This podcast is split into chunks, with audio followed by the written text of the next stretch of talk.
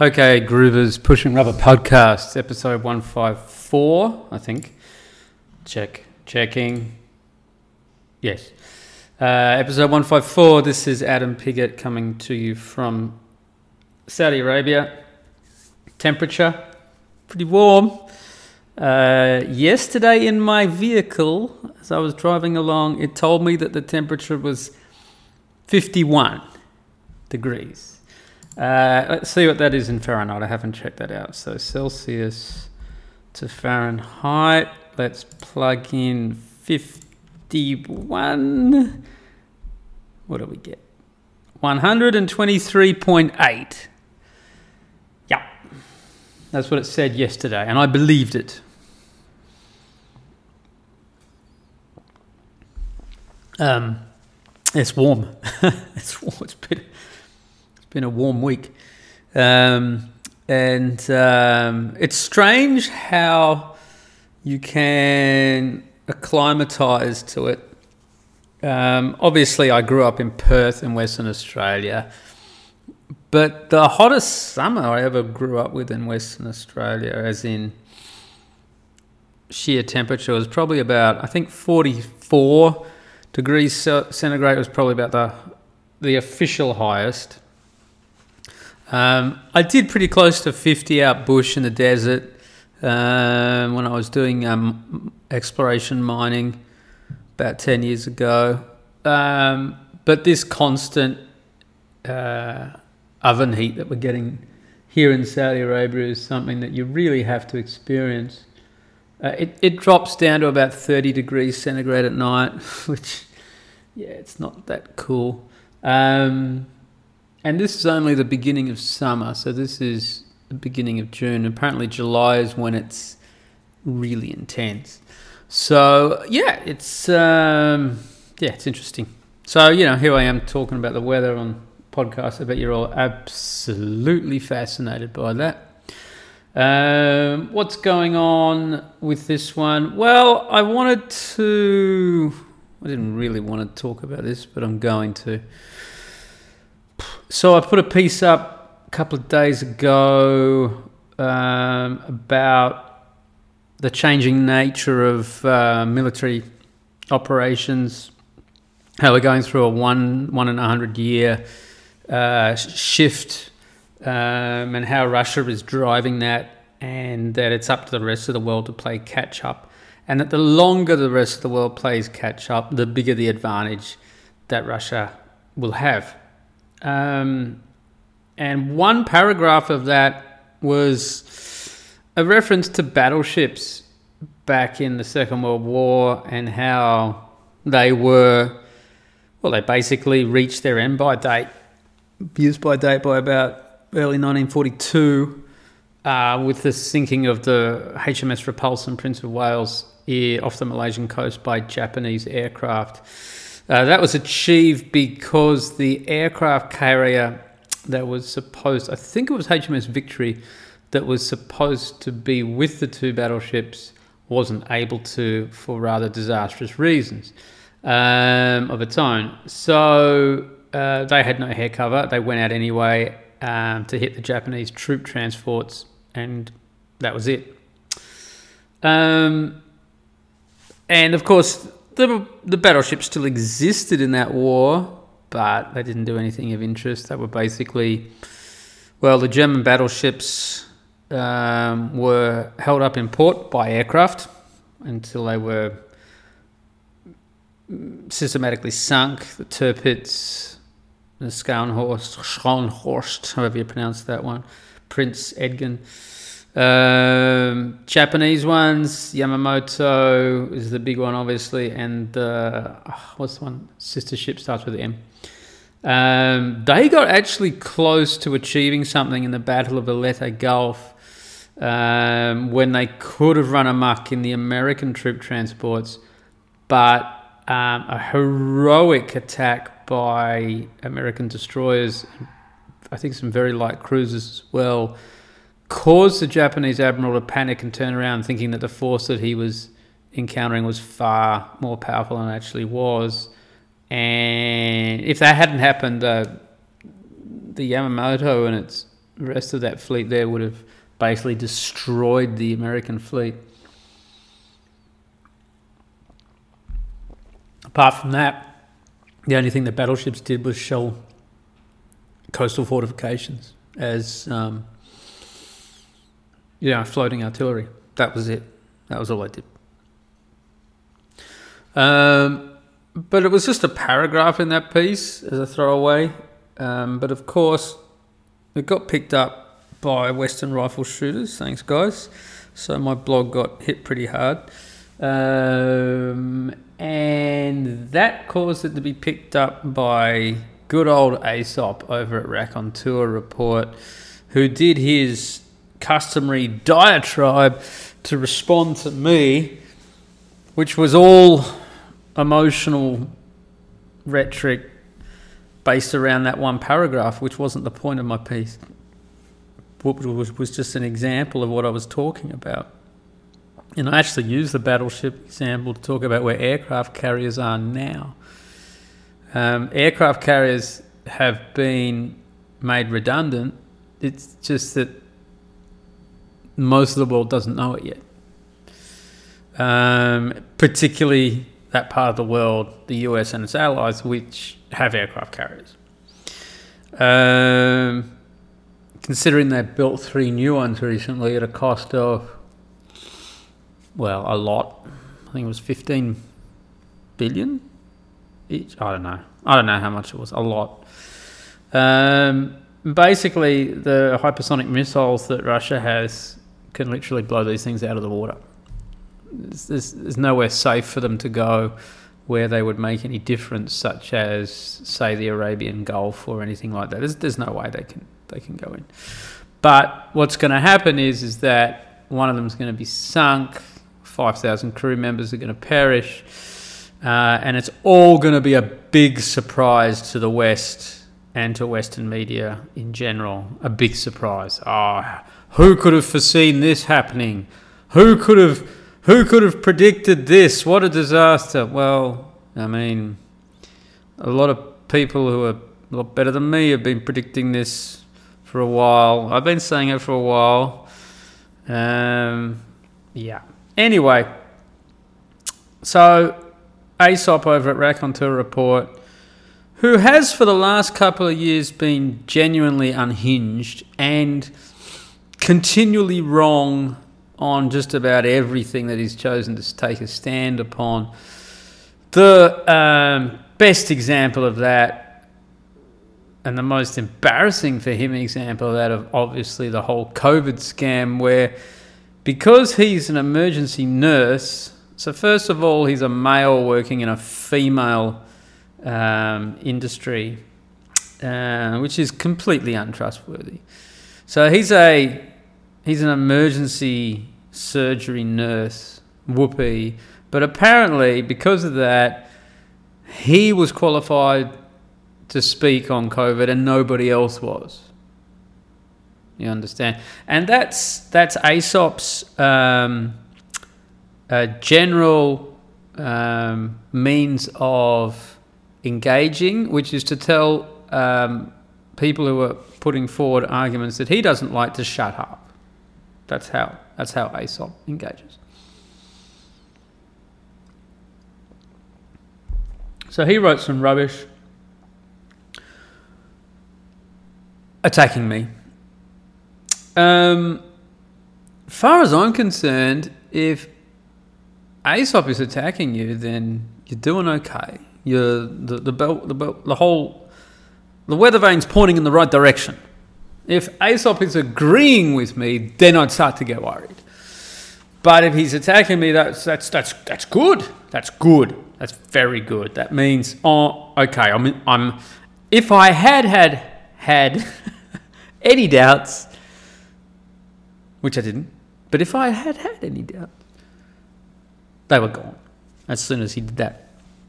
Um, I am of the opinion and it's only an opinion, mind you, but I am of the opinion that Aesop is controlled opposition on this corner of the internet.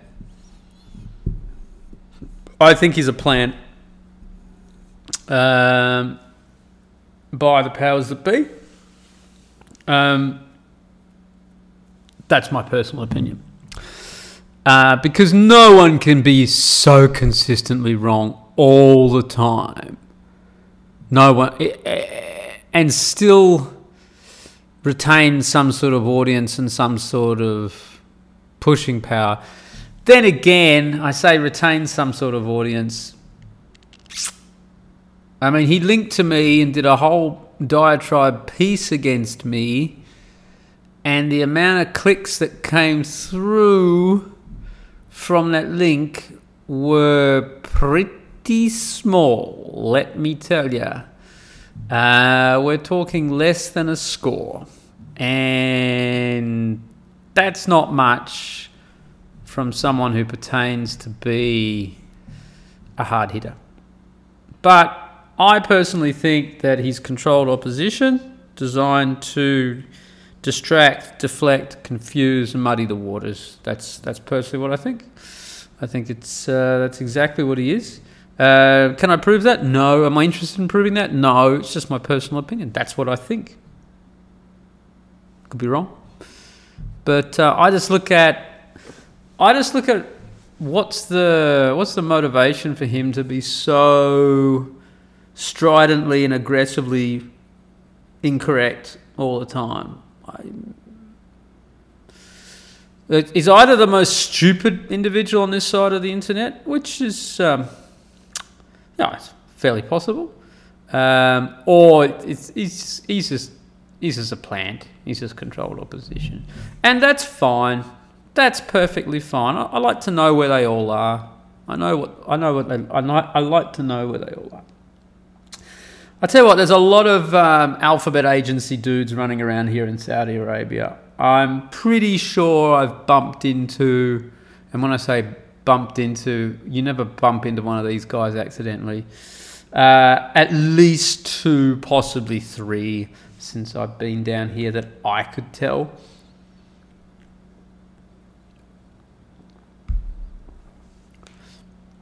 The way that um, the way that I identify them, actually, probably maybe that's not a good idea for me to say how I identify them.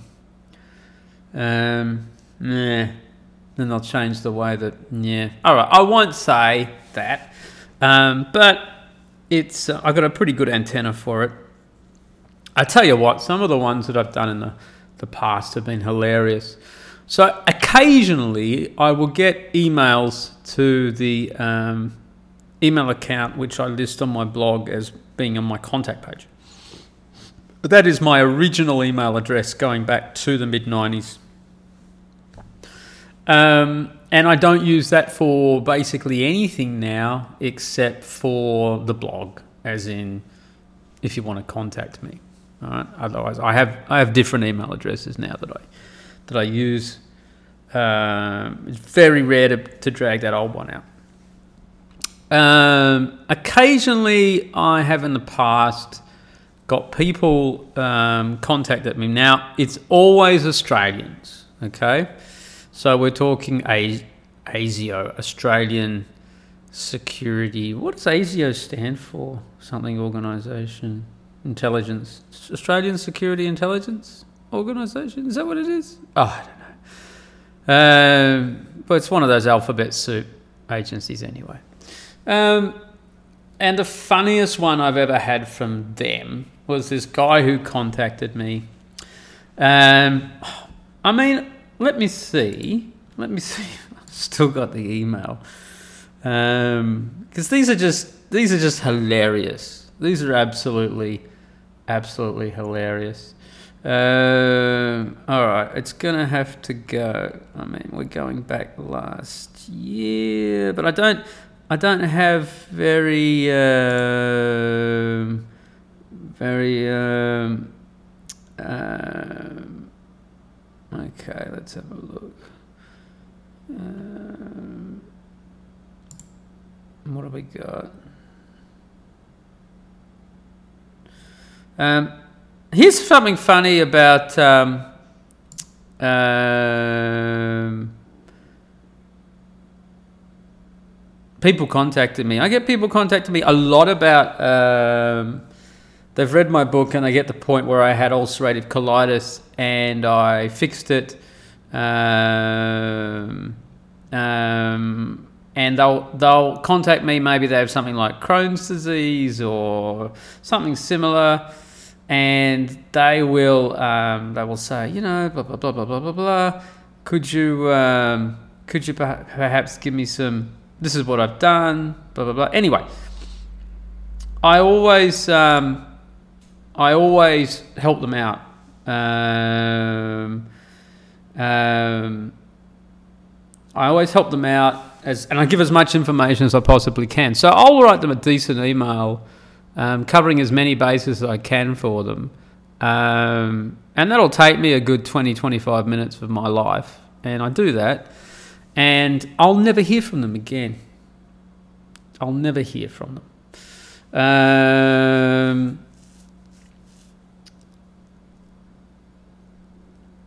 Which is, I don't know. I don't know. I think that's. Um, I think that's. Um, I think that's a bit. That's a bit whatever. Anyway, uh, another one I get from people is help on migrating to Europe. I get that one a lot, and that one it's just like, well, dude, you know. Um, you go to Europe, don't you? and you're going to have to deal with immigration lawyers and stuff because it's all so complex now. Why do they ask me these things? Anyway. Um, anyway, so listen, I'm trying to find this spook that contacted me. Um, and it's a definite spook. Um, and he was, oh, I can't find where it is. He was from Melbourne, basically. That's what he said. Um, and he wanted my advice because um, he's living he's living in Melbourne and working um, and working. Well, this might be it. Uh, hang on a sec. Hang on a sec.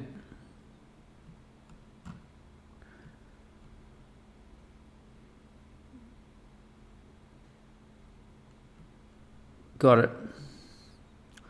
Okay, so this guy wrote me a long email. Here we go.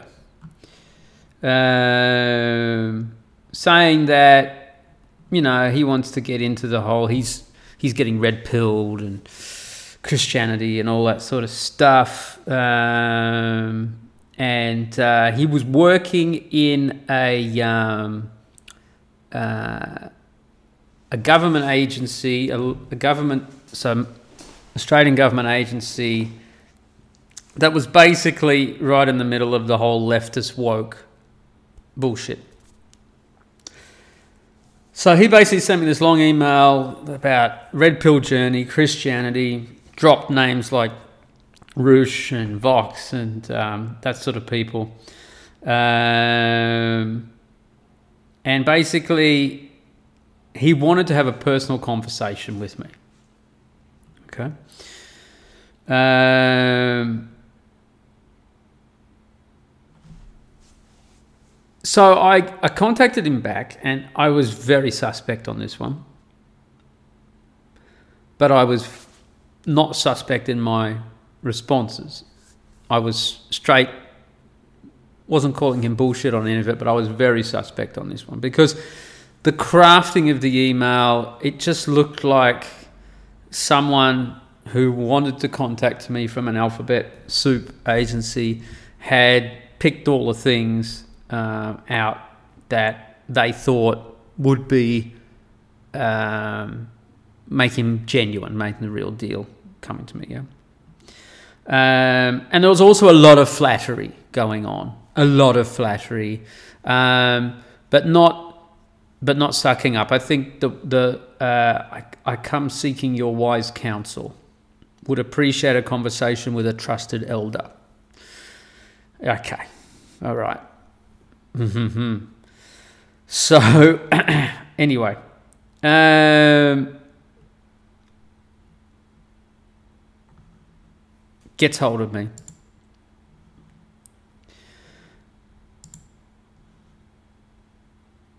We have a chat. And I think I spoke to him for about half an hour or something. It was on Skype. First interesting thing was I don't have a camera on the laptop that I was using at that point. So obviously it was it was for me it was audio only. Um, and um, he got a bit upset with this. I said, Well, I don't have a camera. Okay, fine. But he had his camera on, so I could check him out.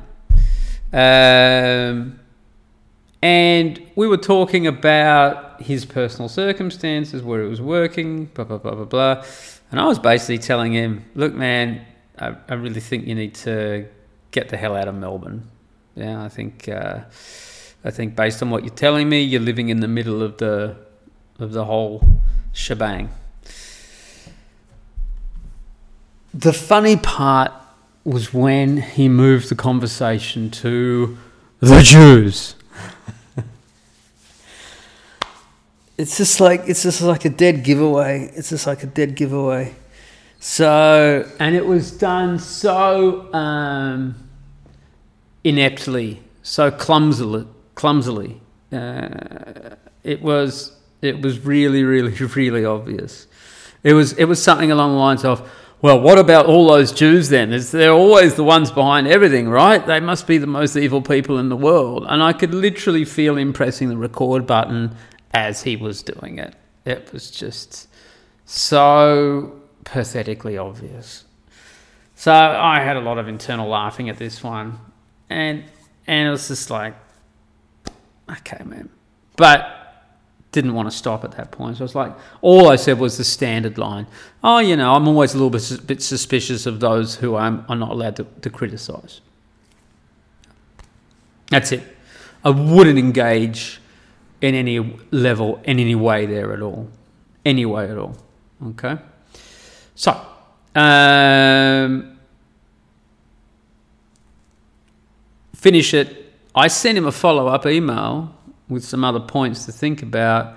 And then I got the standard boilerplate. Yeah, thank you very much. Blah blah blah. I'll get back to you. Blah blah blah blah blah blah blah blah. Um, which was obviously nothing at all. Um, that one to me screamed alphabet alphabet soup agency. Absolutely screamed it. Um, why? Why? Why would do they contact me? Why are they out fishing? I don't know. I don't know. I don't care. I really don't care.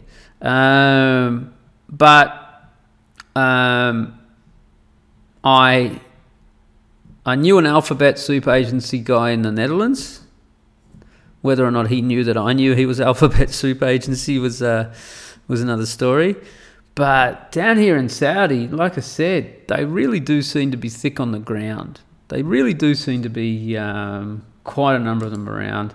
Um, and they're basically um, obviously out here in expat roles um, and probably genuinely working in those expat roles as far as I know.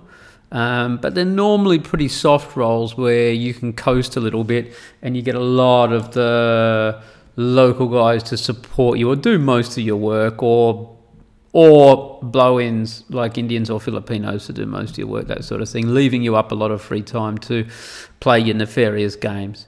Um, like I said, two definites, two hundred percent definites, and one maybe. All right, how do I know? How do I know? How do I know? I'll tell you one way. I'll tell you one way. They take an inordinate interest in you and want to be your best buddy from nowhere absolutely nowhere at all. And it's just not natural. It's not how Anglos in particular, and these are Anglo guys, it's not how Anglos in particular operate.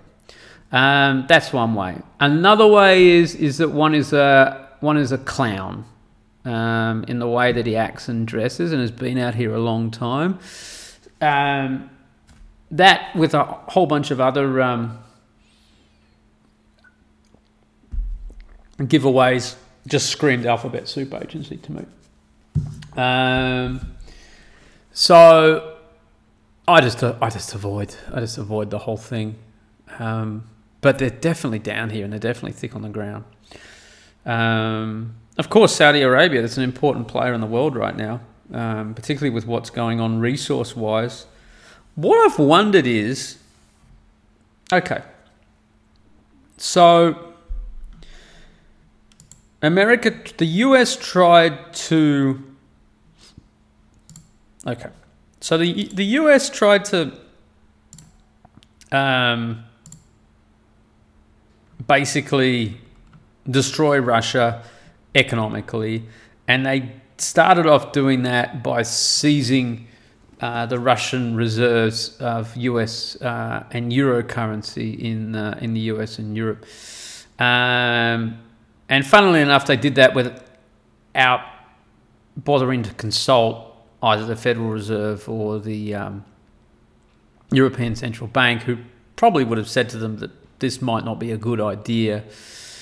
This forced Russia to get their own monetary system. Um, it fast tracked what they were already doing. Um, they're off Swift. They got their own thing going. They've pegged uh, the ruble um, to the price of gold um, which is like a, a pricing floor. Uh, and they did that by, by promising to buy gold at a fixed rate. And now Russia is going to sell its gas only for rubles. Yeah, it's been it's been hilarious watching the Europeans in particular. Obviously, I follow the Netherlands uh, and Italy closely because I've lived in both of those countries for a, a decent period of time. So I have personal investment, and I also understand the Dutch and the Italian mentalities uh, fairly well. Um, but watching the Dutch in particular do backflips when their main gas provider basically said about two weeks ago that it wouldn't do business with Gazprom, and the way it was being reported by the Dutch media and the Dutch politicians, as in, isn't it outrageous that the Russians expect us to pay for this in rubles? Even though at that point in time and still now they had frozen Russian uh, EU currency. So they were expecting Russia to continue to accept frozen EU currency as payment for gas, which basically mean that the EU would have been stealing the gas from Russia in their face. And then the Dutch get all upset when the Russians don't play ball for them to openly steal from. I, I just, what? what planet are these people on? I um I think there's a really sad thing is how illiterate the general population is, and they just go nod their heads and go, "Yeah, those Russians are really bad." Yeah, what? What? Wow. Um, I tell you what, I saw some footage yesterday of Russian military convoy coming back into Russia after a deployment down in eastern Ukraine, and as they're coming in in their trucks on a highway, the highway's packed with Russian civilians throwing flowers and waving and cheering, and the, the trucks are honking. And I just thought, isn't that nice that a um, that a, a European nation, Russia, Russia is a European nation, a European nation has pride in its military and in itself. Isn't that isn't that refreshing? Isn't that so nice? I thought that was really refreshing. Anyway, commodities, back to commodities. So, um, basically, no one trusts the US dollar anymore, especially the US. uh, because it's it's it's being it's been exposed by the ineptitude of the Biden administration in real time about how how untrustworthy the dollar is and how little it's worth. Um, so commodities are going to become um, the best store of value around the world, as far as I can tell. Um, it's definitely not going to be US dollars or EU, um, whatever they are. EU dollars? Is it EU dollar? No idea. Um, it's going to be commodities. So of course, Saudi Arabia has a lot of uh, those natural resources, oil and gas. I mean, so much of it, it's it's not really it's not really funny. Um, so yeah, this is going to be a big player down here, and of course, look where Saudi Arabia is located in a geopolitical sense. I mean, they are straddling the continents between Africa, Eastern Europe, Russia, and far Western Asia. So Pakistan, Iran. It's like it's all it all comes together in the Arabian Gulf.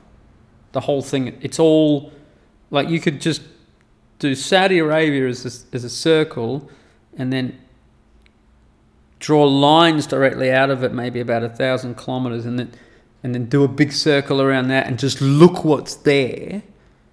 And it's in a geopolitical sense, it's absolutely astounding.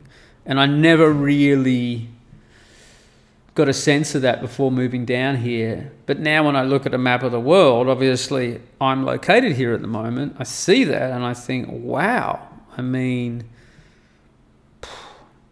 talk about being in an interesting place right now for um, the Middle East in general.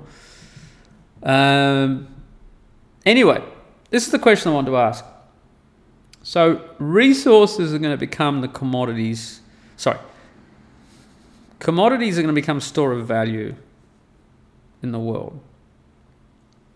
Australia, commodity wise, it's got to be one of the richest countries in the world. It's got everything. Um, everything from gold to copper to coal to iron to oil to gas to rare earths, nickel, uranium. It's got, it's got everything. Absolutely everything. So, on the one hand, this move away from paper backed stores of value, which have no store of value, but to real like commodity store of value, you would think with something like Australia, and of course, all the food that Australia can produce, um, the, the wheat crop in, in Western Australia alone is staggering the size of it. Millions and millions and millions of tons of wheat on an annual basis. So you'd look at this, and on the one hand, you'd be thinking, well, Australia is going to come out on top on this one. But then you look at the other side of the equation, which is that Australia has been politically tied to the US for 80 years, and Australia will not let go of that leg that it has been voluntarily humping for so long very easily you'd have to prize our dead fingers off that leg, I think, before uh, we'd have a chance of releasing. China sitting at the top, Indonesia just above it, India, all these countries which want resources. And here we are sitting down there with 20 odd million people, half of whom are blow ins from overseas, including those two countries in particular. So they're all they're all um, untrustworthy in that regard. Um, and just waiting for a moment where India or China or both at the same time would step in to quote unquote protect their national citizens who are residing in Australia um, to get their hands on the resources. So America's going down, Australia's big protector is going down the value of commodities is going to go sky high. Australia has all these commodities, but it doesn't have any protector anymore, and will have no time to get its act together in a military sense. Um, poor. Uh, you guys tell me what you think, because I look at that and I think not a good place to be, not a good place to be at all. Um, I could be wrong.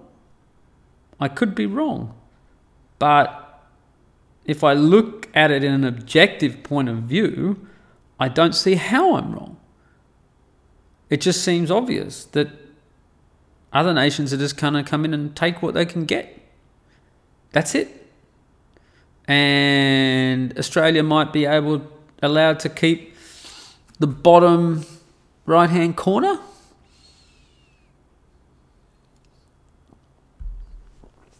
Like Sydney, Melbourne, Tasmania, maybe? Maybe? Don't know. That's what it looks like to me. Um, so lots of interesting things going on at the moment, kiddies. Lots of interesting things.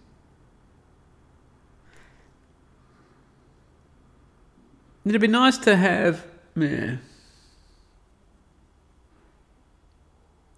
Problem with these podcasts is it's just a one direction thing. I'm just saying there's no back and forth. And at the moment, I'd like to have a bit of back and forth on this because I'm not, not sure. Not sure. Well, maybe not sure is a good place to be. Other things I'm doing at the moment, I'm studying my Arabic. That's going along quite well. Next language. Um, I'm using um, study techniques, some additional study techniques uh, that I picked up from um, uh, Tony Close series, sorry, Tony Lowe's series on um, um, the Trivium, which he had on the Kurgan's, he still has on the Kurgan's um, uh, TV site. But that was basically the uh, Tony's uh, series on the Trivium was the most interesting one to me. Um, it's got different aspects to it. Um, um, let me see off the top of my head. Uh, you've got uh, grammar because um, he divides. It's basically a, a course on learning how to learn. So it's got three um, like a triangle of principles. You've got, uh, I think it's grammar, and then logic, and then rhetoric. Um, and he's looking at um, education from ancient times. Um, because if you look at, and it's a really, it's a really, yeah, it's a really interesting way of doing stuff because education is broken today. So we have to go, we have to now educate ourselves. You can't, you can't go to university now to be educated, and that's really sad. I think uh, I'm. I would have loved to have gone to university. Like uh, Severian is another blogger on founding uh, questions. Uh, he used to be a university professor. Um, based on my interactions with Sev and and um, reading what he has to uh, say, I would have loved to have been a student in his, in his history classes. I would have just absolutely loved it.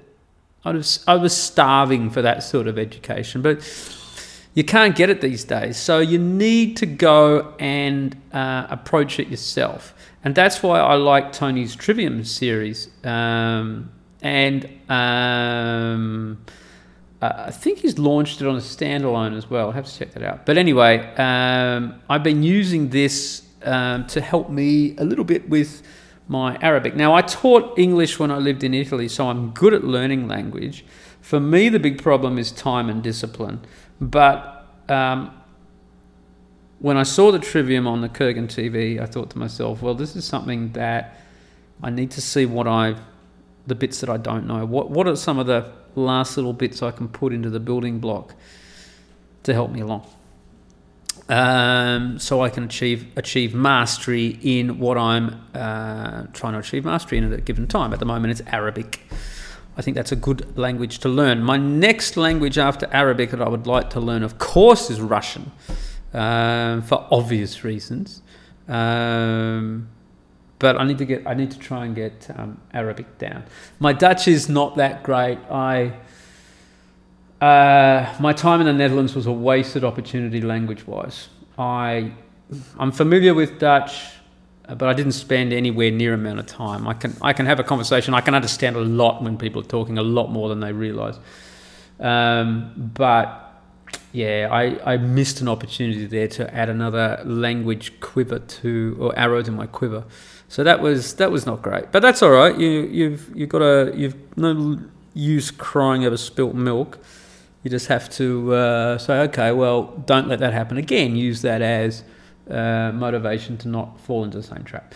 So, yeah, learning Arabic, learning to write it as well and read it as well as speak it, which is important, I think, because, all right, let's say, let's say, let's give a word in Arabic like, okay, yesterday's bukra. Um, if I just try to learn a new word, it's going to take a while for it to stick in my head.